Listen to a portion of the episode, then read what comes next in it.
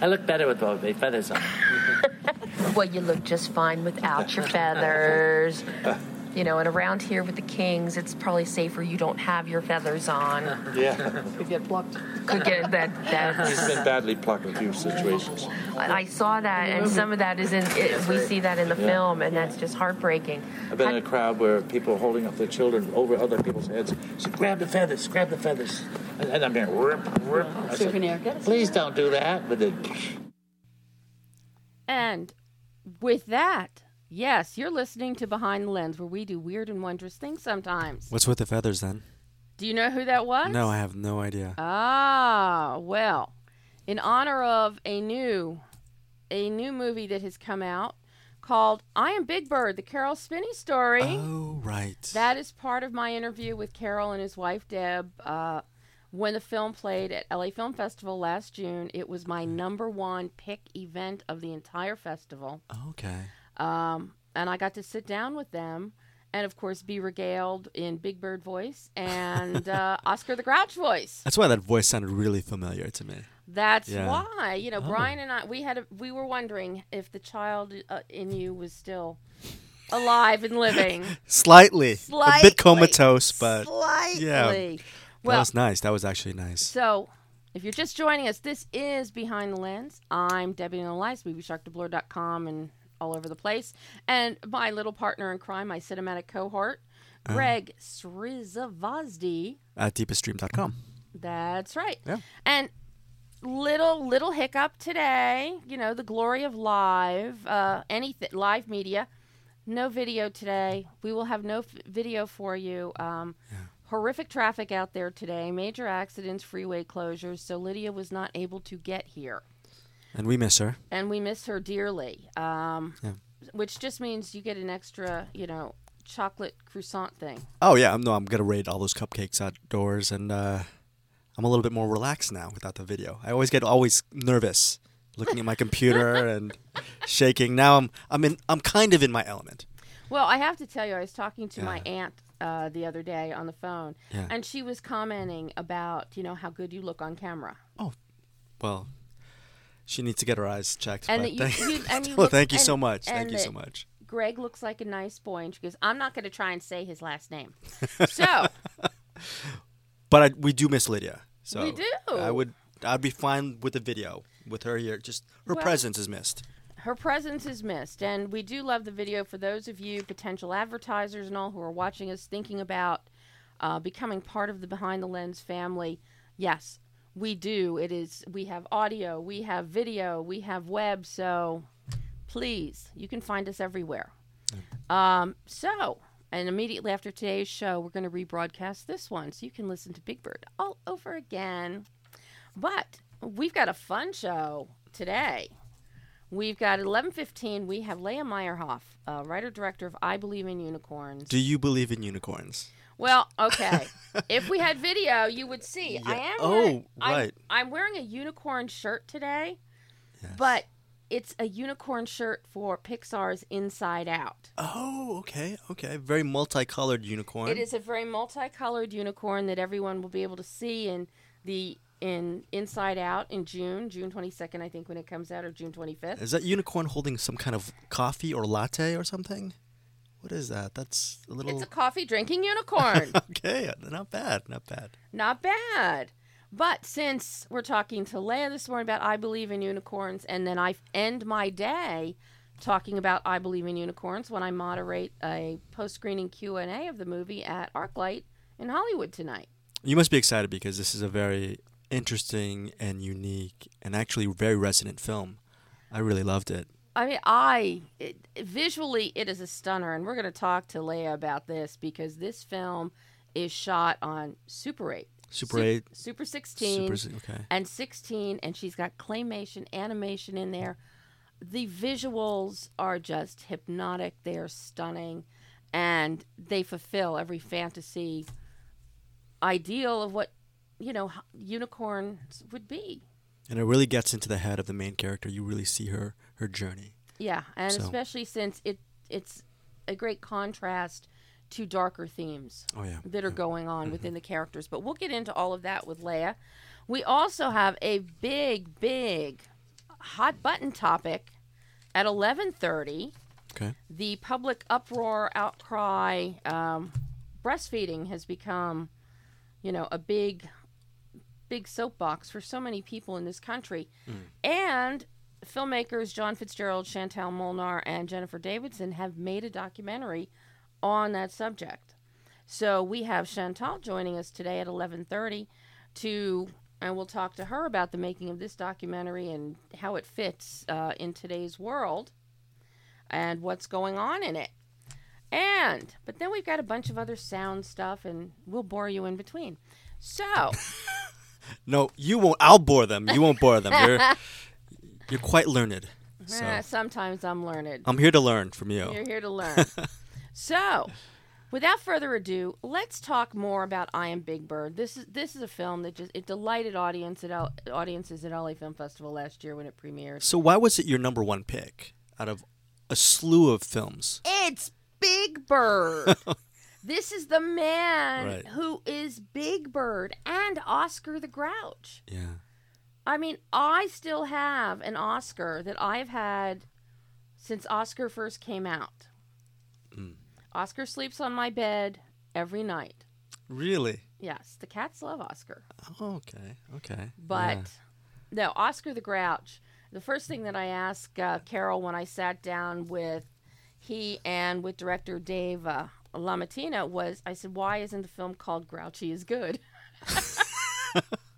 You just wanted your own kind of version of that. I wanted my own version. Yeah. You know, Oscar really gets pushed to the background with this documentary because it's all about Carol, it's all about Big Bird, because Big Bird is the single most recognizable character in the world. Big Bird is an entree for every child, for every adult. As we heard just in the opening, little anecdotes that you hear throughout the film, but that Carol and his wife Debbie relayed to me.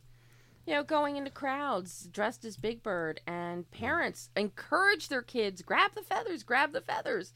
It's like, poor Big Bird.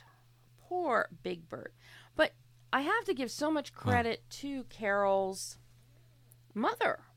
She encouraged him. And this is a common theme, because I've interviewed Frank Oz before. I've interviewed... Kevin, who did Elmo for years, and their parents, mothers especially, very instrumental in promoting that creative, that imagination in their sons. And so much so that with Carol, his mother actually built, you know, a puppet theater, and they did it in secret when he was a little boy. Oh, wow. And his brother helped, and they kept it a secret until it was totally done. And that's when he first started puppetry, and his wife even said they still have it. They have that theater, and they have the original puppets that were made when he was a little boy. That's amazing, because a lot of people, they throw a lot of things away from their childhood, and that's one of the things that's so great that he kept that. And it's become amazing. So it's such foreshadowing for where his life would go. But at the same time, I think it's key, because it's his mother that helped instill. And I think what we've seen over the years is that Big Bird, Oscar, the rest of the Muppets, and even now with the resurgence of the Muppet movies that Disney and Mandeville have done with the new Muppet TV series for adults. Right. Everybody, the Muppets connect to all of us in a very, very deep-seated, visceral, emotional way. But they're kids that it makes you wonder, in today's society, are they gravitating towards the puppets and the Muppets because of a lack of... Are they getting more benefit and more love from these puppets and from their own parents? And it's interesting, and it's something that Carol is very passionate about and had something to say. Big Bird and other puppets are in a position to do something that real people can't do. with their human persona showing.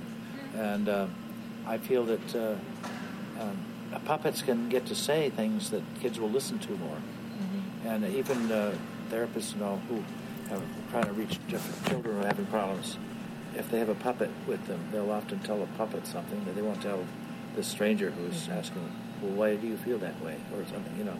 And so puppets they'll always be around. One of the questions I've often asked is, whether puppets, are they doomed because of computer-generated movies? And they're beautifully done, three-dimensional things. Bugs Bunny in 3 dimensions, great. But I haven't seen that, but I can picture it. But I think that but puppets are immediate and they're live. And so I think there'll always be a need for them, almost as much as always. Mm-hmm.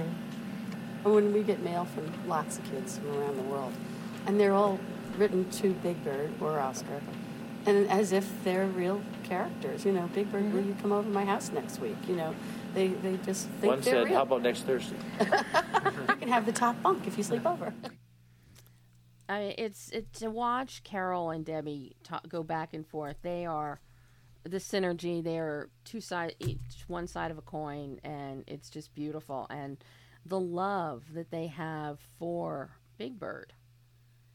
Well, he was saying it's Big Bird, just so immediate. You know, mm-hmm. you can have so much technology and fancy schmancy CGI and all the accoutrements of the visual aesthetic, but when you have, you know, with puppetry and the immediacy of the human contact, with, you know, mm-hmm. seeing that the realness of Big Bird, especially when you're a kid, it not only boosts his imagination as a child, it connects to our own imaginations, and hopefully we hold that on, we keep that with us moving forward in our lives. So I haven't thought about Big Bird in years, actually. But well, you know, now cool. You have to remember that Sesame Street is in its 46th year. Yeah. 46 years. This is now another generation of kids. Right. So the parents, obviously, that grew up with Big Bird and the Muppets have now brought that same love. It has gone to the next generation. Yeah. And, you know, it's something that I saw in children's programming back in Philadelphia, because that was one of the big regions where children's programming really took off in the 50s and 60s. That was like the bedrock was Philadelphia. And one of the best shows, longest running shows, was Captain Noah and His Magical Ark. Mm. Captain Noah was a reverend, Carter Murbrier, and his wife Pat, and she was Mrs. Noah.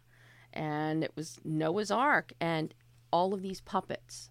And it was the puppets that were so endearing to all the children in the Delaware Valley, in the Philadelphia tri-state area. I can imagine the assortment of puppets and how different they looked from one another. Oh. Just in my head. I've never heard of it, but it seems like a great image. For some great imagery, you can go to the Broadcast Pioneers of Philadelphia.com, the archived website. Mm-hmm. And there are lots of things on there and lots of history about the show, which I'm so happy to say was on WFIL WPVI for all those years. So, well, you know. Captain Noah and His Magical Ark. Uh-huh. Oh. But there again, it's the puppets. So I think Carol's right when he talks about the puppetry and the live connection. I mean, it's just amazing to think. I'm sure he thinks about this quite often. You know, the impact he's had on people's lives just through that. Well, and it's not just the impact on people's lives. This is the impact on his life as well. Mm. And the greatest gift that he's gotten out of Big Bird. Getting to be Big Bird was the second greatest thing I ever had happen to me. But I'm so glad I still have the job for as long as I want it. I've been told that over and over. Jim used to always say that, too. Says, how long you want to do it? I said, until I can't do it. Well, until mm-hmm. he can't do it. Until he can't do it. Yeah. And luckily for all of us, I don't think Big Bird's going anywhere for a long time to come. Long time, yeah. Wow. But I do think Oscar needs a new garbage can. So Oscar was your favorite growing up, then? Oh, of course. You know me. Yeah. I kind of liked Bert a lot growing up. I could see that. You could see. I could see that. Yeah, I liked his savoir-faire. So a savoir-faire. Well, I see Brian moving to the phone We have phone lines that are lighting up, which means we could have our first caller on the line today. Oh, cool. Yeah. And he's typing. Don't mind us. Don't mind us. Okay. And joining us right now is the fabulous visualist, writer-director, Leah Meyerhoff. Hi, Debbie. How are you? I'm fine, Leah. How are you? I'm doing well. I am. If you haven't figured it out already, I am in love with your film. Oh, fantastic. Well, thank you. It is visually hypnotic. It is technically impressive. This is a real stunner. And the way you have created your visuals to immerse us, as Greg was saying earlier, it really takes us into Davina's mind. Yeah, I wanted I Believe in Unicorns to be as subjective as possible, and really you're in this journey with this girl, you know, the full hour and a half. You're just in her mind. I mean, it's just I was in it for the entire time, and so much of that not only due to her performance, to Natalia Dyer's performance, but the cinematography that you and Jaron created. And I'm so thrilled. I'm going to talk to him tonight, moderating the Q&A for your film at the Arclight. Yeah, and we're actually one of the last features to shoot on a Fuji Super 16mm stock, so I'm sure he'll be excited to talk about that as well. I mean, I shot all, when I did production and I was still in film school, everything I did was on Super 8.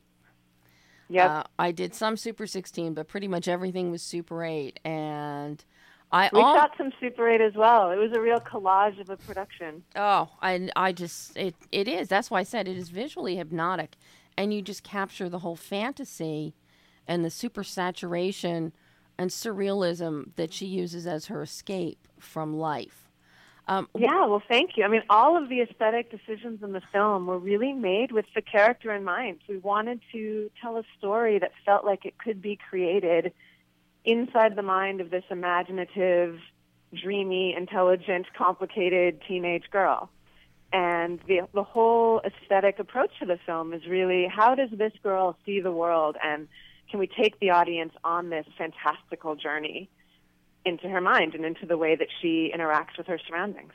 Well, now, was there obvious advantages for you as the filmmaker in shooting within areas that you knew about, that you grew up in, working with your mom? Yeah, I mean, this is a personal story in a lot of ways. And the most autobiographical element of the film is that my mother in real life plays the mother character in the film.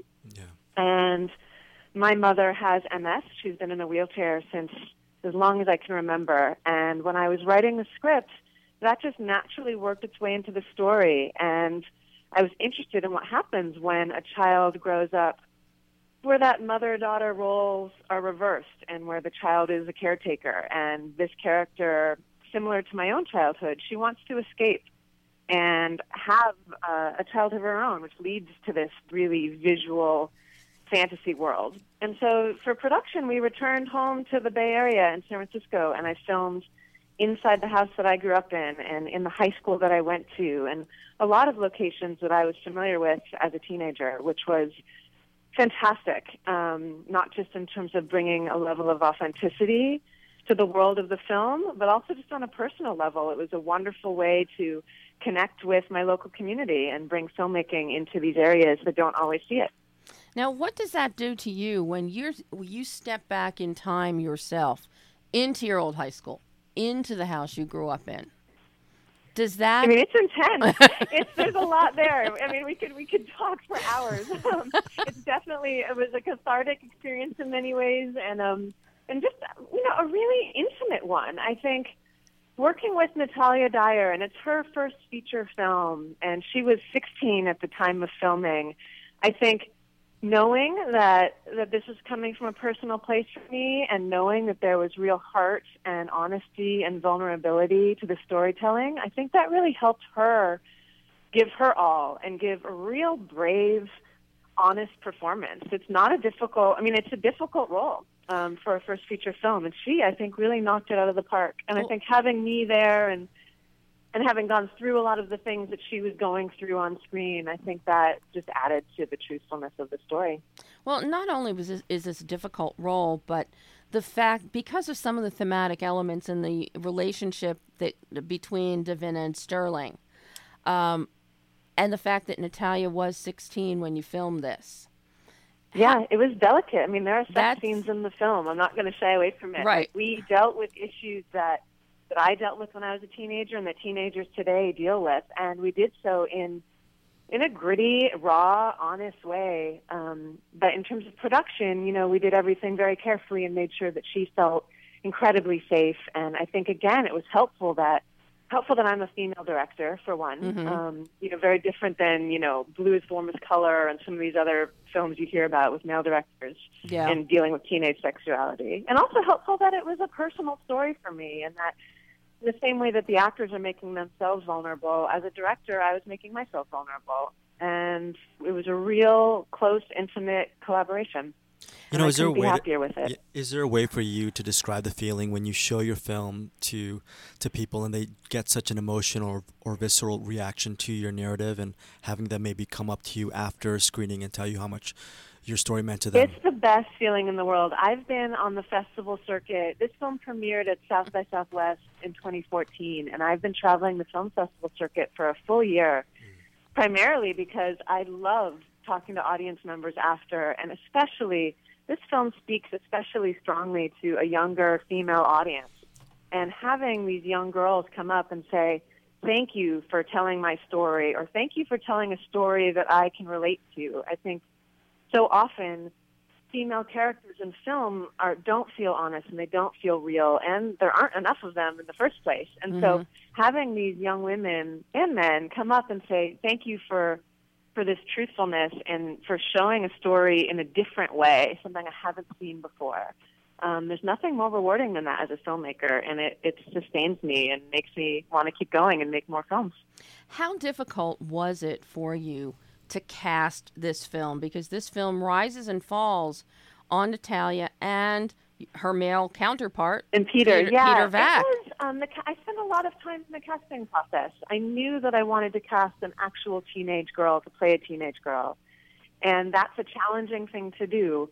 And we didn't have the budget to do a huge nationwide, you know, talent call. So what I did is I reached out to every casting director that I knew and said, "Who has come across your desk recently? Who's out there? Who are the next breakout stars?" And Natalia Dyer, she was up for the role that Haley Steinfeld got for this Coen Brothers film, True Grit. And she was like on the top three and didn't get the part, but, you know, caught the eye of a casting director. And that's how she came to my attention. She was in high school. She was a junior in Nashville, Tennessee. And I emailed her and we had a Skype session, and I just fell in love with her. And I said, "This girl can carry this movie." And she flew out and met me, and she was fantastic. And then Peter Vack, he's older and more experienced, and we have the same agent, and I cast him a little more traditionally. But in terms of their callback sessions, I had Natalia tell me, I brought in the three male leads that I liked the best, and I asked her, I said, "Who do you have the strongest connection to?"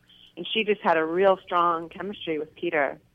And then the third actress in the film, Julia Garner, I met here where I live in New York, and she also is just stunning. She's a real breakout star. She's already launching herself into Hollywood, and I loved her so much that I wrote a part for her as Natalia's friend. No, she is. And then, of course, my mom. My mom was an obvious one. Of course. Yeah. So now, if your mom were here right now, we were asking your mom, how is it having her daughter direct her? What do you think she'd say? You know, my mom actually hasn't seen the finished film yet, and so that's something that's going to be a real interesting experience. I'm waiting until we have our San Francisco theatrical for her to see the film. But I think she would say that it was a great experience. She, again, similar to Natalia, gave a very brave and honest performance, and it's not often that you see disabled actors on screen. You usually see able-bodied actors playing disabled, and I think despite the challenges inherent in that, and not alone, you know, not to mention that she's my mom, which just brings a whole other element of complexity, I think it was one of the best decisions that I could have made. And I actually, before I made this feature film, I made a short film to test this out, where I also cast an actual 16-year-old girl and my mom, and shot just a 10-minute short And that short film, Twitch, was the one that played at Slam Dance and won a prize there years back, which it all comes full circle. It's since been expanded into this feature, and now we're screening it at Arclight as part of the Slam Dance Cinema Club. So it's been a journey, and it's just beginning. We're premiering I Believe in Unicorns opens theatrically in New York next week on May 29th at IFC Center, and then it's coming out to LA, the Arena Cinema, on June 19th. And it's also available on demand and a whole host of other platforms. But I've been traveling with the film, like I said, for the past year to festivals in Australia and in London and in Canada, just all over the world. And it's been the most rewarding experience to meet young people, and particularly a younger female audience who connects with this story. Mm-hmm. Now, for you yourself, as you made the jump from short films into the feature, what did you find the biggest learning curve or the most daunting element of that? I think with a short film, because it's so quickly and your shoot is just 3 or 4 days, it goes by real fast. I think the feature film, the biggest lesson I learned was just sustainability. It was once you get to, week 3, keeping that momentum up and that energy up. And with I Believe in Unicorns, we were shooting on film, and once we wrapped principal photography, we then had a whole second unit where we did more experimental visuals with expired 16mm film stock and lighting things on fire and fireworks and all kinds of, really creative stuff. And then we had a third unit just for animation. Mm-hmm. And we did stop-motion puppet animation on 16mm film, which if you talk to animators, it's one of the most challenging things you can do. You're essentially animating blind. And that took several months. And so that was a real learning curve for me in terms of just the amount of work that goes into creating, the story of a feature film. I have to tell you, the stop motion, just blew my mind. It is absolutely stunning. It was fantastic to do, but kind of insane. We literally, we built a miniature world. We bought all these small plants and covered the ground in dirt. And I would wake up every morning and water the set. And we had these little puppets in there and, our Air ESR3 set up above it with some lights. And it was move a puppet a centimeter, shoot a frame of film. Move the puppet another centimeter, another frame of film. I think the math of it was 3 hours in the real world ends up being 1 second on screen. Mm-hmm. It's a really laborious process, which is, I think, why animation is always so fantastic, because people have to put so much time and effort into it that, of course, it's going to end up being good. Well, and this is and you just explained part of the wonder and joy that everybody gets when they see a film that comes out of Leica with all the stop motion, with Coraline and Paranorman. And it's fabulous. And I also understand why films like Fantastic Mr. Fox or some of these other, Tim Burton films, now I understand why they have millions of dollars and giant crews, because it really is an ambitious endeavor. But incredibly rewarding, so. What did you learn about yourself as a director in tackling this project? Yeah, I learned that I work very well under conditions where I have a small, intimate set where I can just be with the actors. And that is my real strength as a director. In addition to a really strong visual sense, I clearly come from an art school background. And I've always known that I have a very unique way of looking at the world. But this feature in particular taught me, it gave me confidence in working with an actress who had never been in a feature film before, and creating a space where she could feel safe and really bring herself and her honesty to the set. And I think that is something that I'll continue to do in my future films, whether or not they're with, younger actresses or older ones. I also have learned that I want to continue telling stories with strong female protagonists. In addition to directing I Believe in Unicorns, I'm also the founder of a female filmmaker collective called Film Fatales. I was just going to ask you about that. And so one of the women, the head of our Los Angeles chapter, Brooke Siebold, she's going to be at the Q&A at ArcLight, and you'll get to meet her. Essentially, Film Fatales is a collective of women, feature directors, primarily narrative, but also documentary.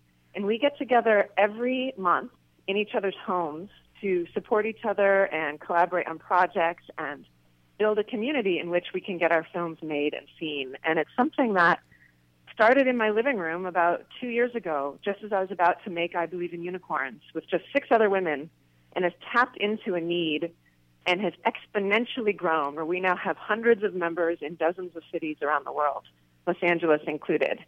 And the creation, making the challenges that I faced as a female filmmaker in making I Believe in Unicorns, seeing that I wasn't alone in that and that there are dozens of other women directors out there facing similar challenges and opportunities, that's something that I've learned in this process as well. And then I'm very excited about the future. I think we're at a turning point in our culture where we're starting to realize, hey, we need to see more films made by women, and we need to see more female characters on screen. So how can other female filmmakers out there, because I know there are quite a few of them that listen to this show as it is, how can they find more information about Film Fatales? So we have a website, which is filmfatalesnyc.com. So it's like Femme Fatales, but it's film, because it's a pun. And on that website, there is a contact page where people can contact us. And if they live in a city where we currently have a chapter, which is New York, LA, Austin, London, Sydney, Melbourne, Toronto, there are, you know, a few dozen, like I mentioned, then they can join. It's very easy. It's open to everyone who identifies as a woman director. And if they live in a city where we don't currently have a chapter, there's information on how they can start their own. So it's a model that is easily expandable. It's like a franchise model. As long as you have, 3 other female directors in your city, you can get together every month and start collaborating and tap into our community. I'm sure it really depends on the narrative, but moving forward, do you see yourself shooting much more on film, or are you completely open to digital filmmaking as well? It just really depends on the story. I'm just wondering. It depends on the story. I do definitely have a love for 16 millimeter in particular. I love 35 millimeter as well. But I also love, I love all kinds of mediums. It does depend on the story. I shoot a lot of commercials and music videos and short form content digitally. So it depends on, for this particular story, for I Believe in Unicorns, knowing that I wanted it to be this subjective, visceral film that really explores the imagination of a teenage girl, I knew I wanted it to be on 16 millimeter because I wanted that grain and that grittiness and the feeling that this girl could have created this world. You almost see the fingerprints on the edges of the frame.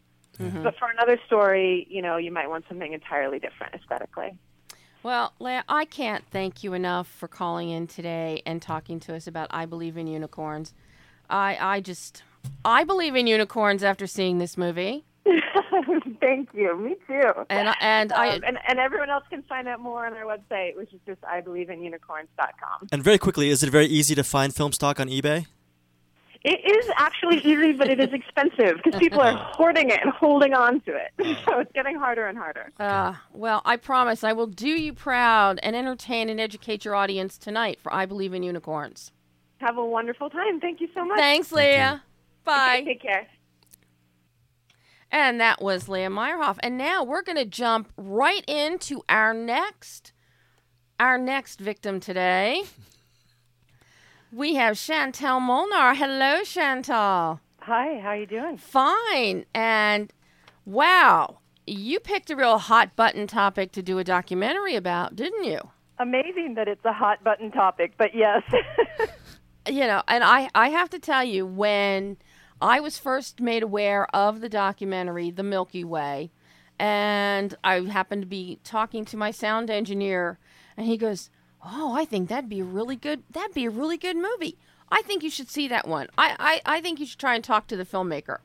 So at Brian Leon's suggestion and request, I immediately emailed the publicist and said, must have. Oh, wow. Great. So, and that was from a 23-year-old man that wanted to see this documentary. Oh, I'm thrilled at that information. I thought that might. This is something, we haven't seen anything like this. We've seen a lot of websites pop up about the Milky Way, about breastfeeding, the whole issue. Most of it is becoming politicized in terms of breastfeeding in public, covering up, bathrooms, places for breastfeeding, all of this. It's just, if you look at a lot of the right-wing and left-wing political arguments, there are vicious battles out there about this. But at the heart of it all, it comes down to a baby and a mother. Well, it actually is more than that. It comes down to the status of women, the status of mothers in America and in other countries. It comes down to their status and to the fact that women are not trusted, our instincts are not trusted, and therefore we tend to internalize that and not trust ourselves. And I think the basis for our whole film is how it's kind of a lens looking at how mothers are treated in society, culture, and through in medicine. Mm-hmm. Because as soon as something as basic as feeding your baby becomes an argument politically, you have to wonder, where did that come from? Mm-hmm. And part of our film goes into the insidious change of culture that was created. The whole conversation around how to feed your baby has been created by the formula companies. It definitely has, and I think a lot of it also, once the advent of television came, with the way women started getting portrayed more in terms of sexuality, in terms of, you know, basic motherhood. Mm-hmm. And I think that also helped promulgate and possibly fueled the formula companies and said, ah. Yeah. Now, with all of your years in medicine as a nurse, was that what prompted you to finally sit down and say, we need to do something about this, we need to talk about this on a bigger level? Absolutely. My production partner, who would have loved to have been here today, but she's working, she and I kept hearing the same things over and over again from mothers who felt really helpless. You know, they were being kicked out of restaurants, or even before they left the hospital, they were being harassed by physicians saying, your baby's losing weight, you've got to give formula. There were the things that we cover in the film in the beginning where we set up the problems. Those things we kept hearing over and over and over again, and we thought, what we're doing on an individual basis was not changing culture. It was changing each woman that we helped, with those issues, but it wasn't changing culture, and that's when we came up with the idea of a film. I personally love the medium of film. And actually television, any format, that involves, film-esque sort of mm-hmm. things. I think it actually does change culture, and that's our hope. Now, how did you and Jennifer begin this process and then bring John Fitzgerald into this and come up with the theme? Because you tackle, it's very cohesively done. You start with, Greek mythology, mm-hmm. and you take us through the arts. Mm-hmm. And then a very terrifically laid out timeline, very coherent, very cogently laid out timeline. What was the process for telling a story that has so many moving parts like this? Well, that was John. And I'll tell you, we found him because Jennifer, my co-producer, works in the office of Dr. Jay Gordon in Santa Monica and has access to the film industry, from lawyers to actors, producers, directors. And John was one of her clients. His kids were her clients. And we met with him, and he said, we had met with other producers, and they couldn't figure out how to take the complexity of what we had and lay it out cogently. They were frustrated with us. John came up with the hero's journey, and we dubbed Jennifer as the hero, and we just had her take us through the issues. So she was the focus of the film, and she could point out, this is what's happening. We went here, and this is what we see, and this is what I'm bringing home, and this is what I've discovered. So we were able to get a very complex issue laid out nicely, and that timeline, all of it was John. We knew what we wanted to say, mm-hmm. and he was the one who laid out how to say it. Now, how difficult was it? Because you have a lot of interviews in here. And again, John did an amazing job along with your editors. Oh, editors were fabulous. Cutting all of this together to have a coherent structure. Mm-hmm. How did you go about determining who you would interview? Did you have trouble getting people? Except for the professionals, they were all Jennifer's clients. Mm-hmm. And, you know, Alanis, Minnie, all of them were Jennifer's clients. And she told them what she was doing, and they were just the ones who said, yes, I have something to say, and I'd like to be involved in it. And with the experts, we picked the people that we knew had the research behind them to support what we were presenting. Mm-hmm. And, you know, we got some great people. And then John was the one who came up with the art historian and the head of the Semmel Center, the psychiatric hospital in L.A., who also had that was Dr. Wybrow. He had great things to say about how culture will fragment without breastfeeding. And but the other experts in terms of breastfeeding and nursing mothers and co-sleeping, those were the ones we chose based on supporting what we were trying to put out there, which is the opposite of what public health departments and medicine put out there. Like, don't sleep with your baby is what they say. Mm-hmm. And they think mothers are dangerous. Well, some mothers can be, but not few. That's true, and I worked at UCI, and we had that group of mothers who could, you know, I saw them all.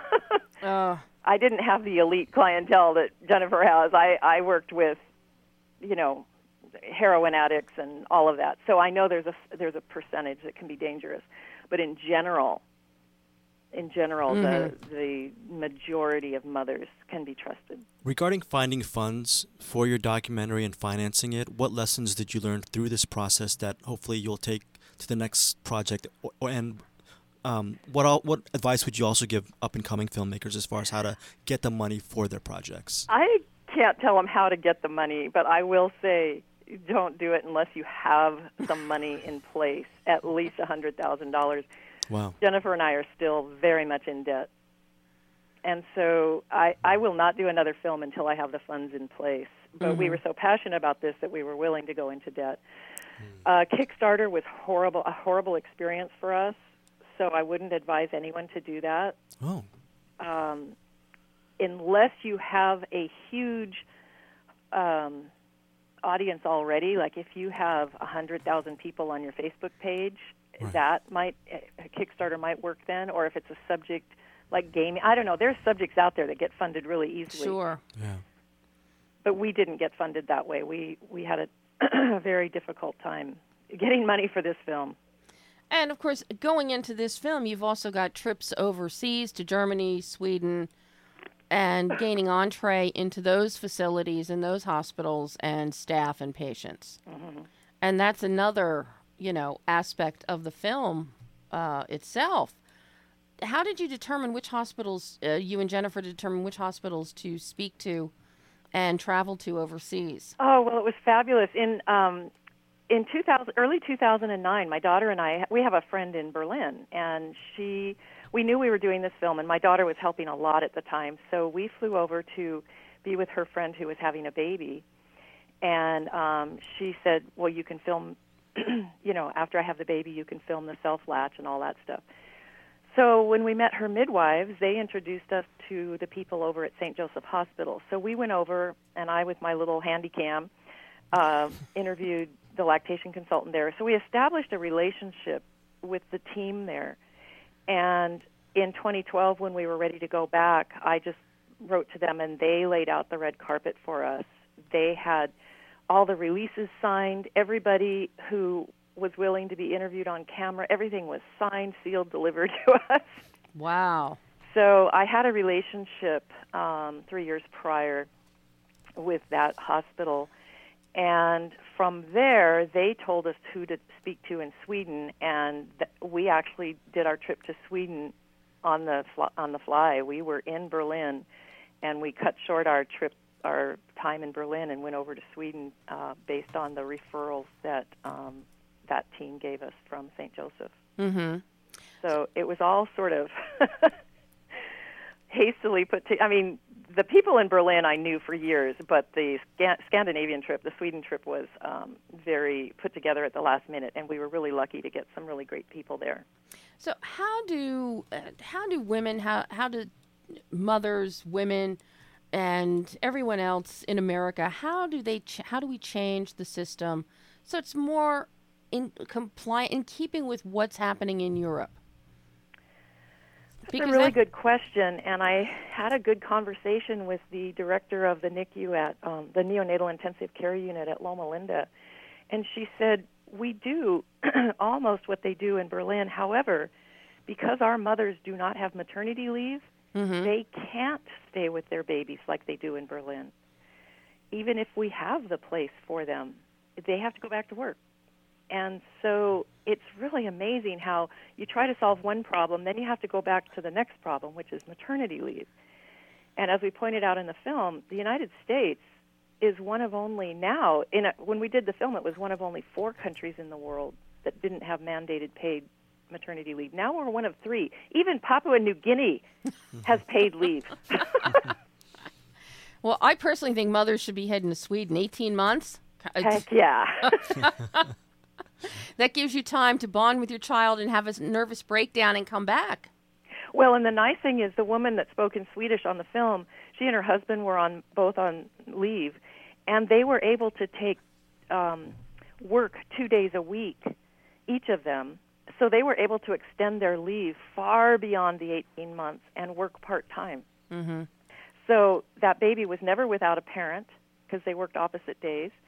And they could extend the leave, so much. It was 18 months, but they were working 2 days a week, so they weren't taking it all in one lump, either of them. And so they really have it figured out there. We're having trouble here in the United States getting a 12-week paid leave passed. Mm-hmm. And interestingly enough, on our Facebook page, what I hear is women don't want it.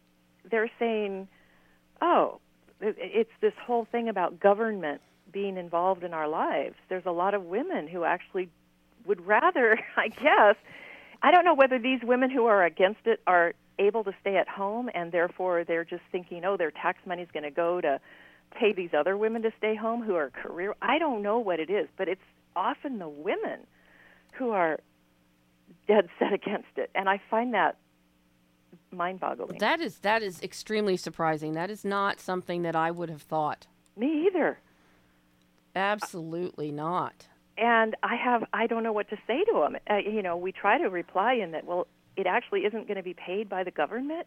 I think we're so afraid of socialism in this country mm-hmm. that even a government mandate like, what has this whole conversation about Obamacare all comes down to the fact that the government mandated that you have to have insurance or something like that. It's like, wow, we're so afraid of that form of socialism that I don't know. It skews our ability to think.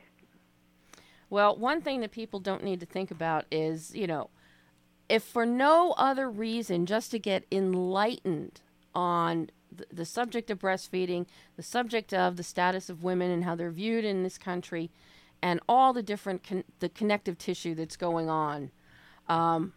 They should see this. They should see the Milky Way. Go to the website MilkyWayMovie.com.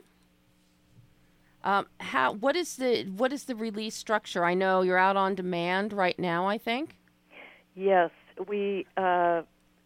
Apparently, we released on the 5th iTunes. Mm-hmm. In 37 countries in 8 languages, which is awesome. And so it's available, Canada, UK, Australia, Mexico. And it's all the countries that don't need the educating. Well, actually, a fair amount of them do, but. And in France, they definitely need it, and it did release in France. And on cable channels. And then the next phase is going to be on DVD. We are going to create a DVD with more footage, a lot of the footage, what we left on the cutting room floor is just, it was heartbreaking but we will add a lot of that to the new DVD. And we actually haven't started on that yet, so I'm not sure what the release date is on that, but we are working on an expanded version of the DVD. Any idea how much footage you ended up getting that your editors and John and yourselves had to sit down and go through? My poor editors. They said they'd never seen so much footage. They felt like they were doing a master's thesis in film. Oh, no. We had so much footage because we'd been collecting it for 5-6 years. Wow. And we really had a ton of footage. So, well, I think your editors, Amy Rosner and Meredith Perry, they deserve a lot of applause here. Absolutely. They were amazing, and they also did a fair amount of the writing, too. So they were absolutely amazing. If anyone needs editors, please look them up. Wow. No, I was absolutely fascinated by the documentary. I have to tell you, Chantal, there was so much information in here. Enough information you actually could have broken this out, and with what you have on the cutting room floor, a series on HBO or something like that, or one of the health channels. Yeah. And we actually thought of that before John came on board. We were thinking, well, maybe it should be like Ken Burns-esque, where we do 4. Mm-hmm. Seriously, there's enough information here and enough different prongs that you could even go deeper into exploring some of them. Absolutely. Which at some point I would love to see it turn into something like that at some point. We would too, and you know, if we it's a medium that I love. I would absolutely love to do more. It was such a beautiful process, and we had such a great team that I would actually love to do that too. And that was our vision. What we're finding is it's just taking a lot more time because it's just two of us. It's just Jennifer and me. Mm-hmm. We do have our lovely executive director of our newborn 501c3, and that's Eve Burns. She's helping us a lot. But in terms of the actual film, it's really just Jennifer and I, and she works full-time, and so it's mostly me. Things take a lot longer than we had anticipated, and we were hoping to have a huge website where people could get all sorts of information and do more in the film. Well, maybe the god Zeus will be looking down upon you and be sprinkling some of the stars of the Milky Way down on your project so that it can take off where you want it to go. That sounds awesome. What a lovely blessing. Chantal, I can't thank you enough. The Milky Way, MilkyWayMovie.com. People should check it out. Thank you so much. Thanks, Chantal. Bye-bye. And that was Chantal Molnar, the one of the producers, participants, camera people, writers of The Milky Way. We're going to take a short break right now, and we'll be back to hear from John McLean on Slow West. Located in the heart of Screenland, Culver City Observer is the #1 newspaper in Culver City, covering local news, politics, and community events, with sports by Mitch Chortkoff and movie reviews by Debbie Lynn Elias. Culver City Observer is the place to go to be in the know. When you think Culver City and the heart of Screenland, think Culver City Observer. When you think movies and movie reviews, think Culver City Observer. Culver City Observer, a division of Arizona Newspaper Group, is available in print and online at www.culvercityobserver.com.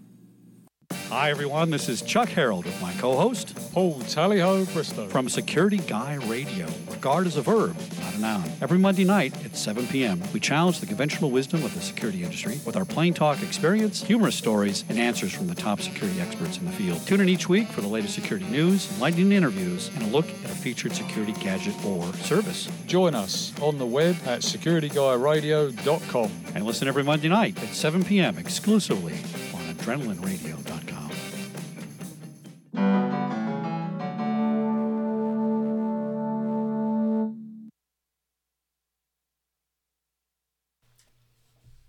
And we are back behind the lens. It has been a jam-packed day again. Yeah. But I think we have time to do maybe one clip or so of a film that I think you and I both loved, Slow West. Yeah, it's one of my favorite Westerns, last maybe 10 years, actually. It's a very short film, but there's so much meat on the bone. I really love this movie. It is stunning. And to think that it came from a New Zealander, shot in New Zealand, which looks more like the American Old West of the 1890s than America does today. Yeah, it looks like John Ford's West. Yes, yeah. Very much so. So I had a chance, you and I both sat down separately. We had one-on-ones with John. Yeah.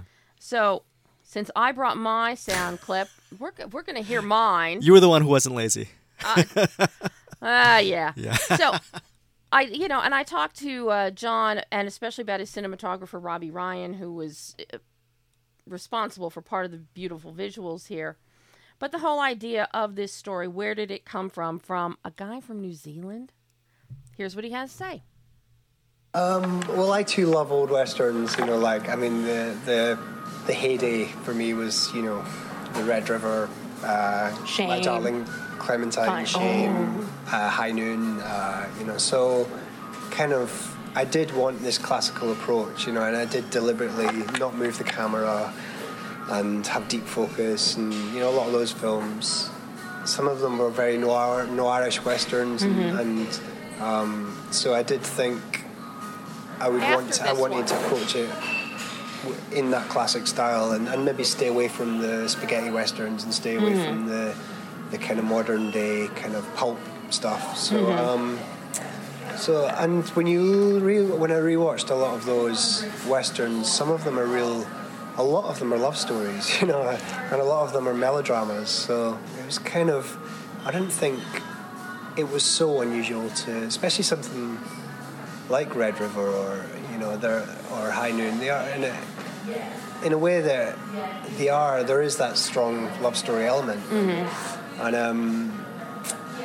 and Shane as well, and whether it's something like Shane where it's almost like two men that kind of love each other in a way, and so it felt like I was in familiar territory there, and the rest of it was maybe traveling America when I was.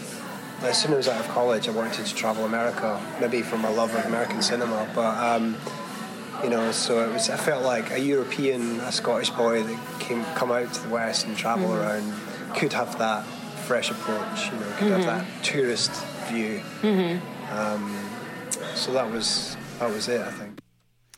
Well, and you have a great Old West story. You've got beautiful cinematography from Robbie Ryan. What else do you need?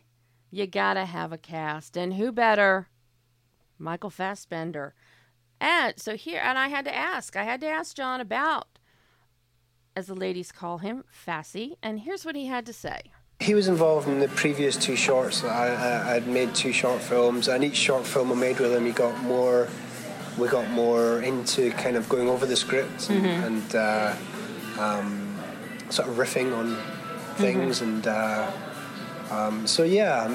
I wrote the script with this great script editor back in England, but I had a few days with Michael to sort of really riff, really, and enjoy mm-hmm. and read and talk, and it really helps, not just with his character, but with the plot or anything. It can mm-hmm. sort of something can stick, Mm-hmm. So it's just. And then you get on set and you've got his skill on set. And skill he does have, as all the ladies who see this movie will see. Fassbender in a white union suit that's wet. Well, very quickly, I love the lead, Karen Pistorius. I think she's an actress to watch. The camera really loves her. Oh, so she's luminous on camera. She definitely held the frame. You mentioned Red River. She kind of reminds me of a Monty Clift kind of thing.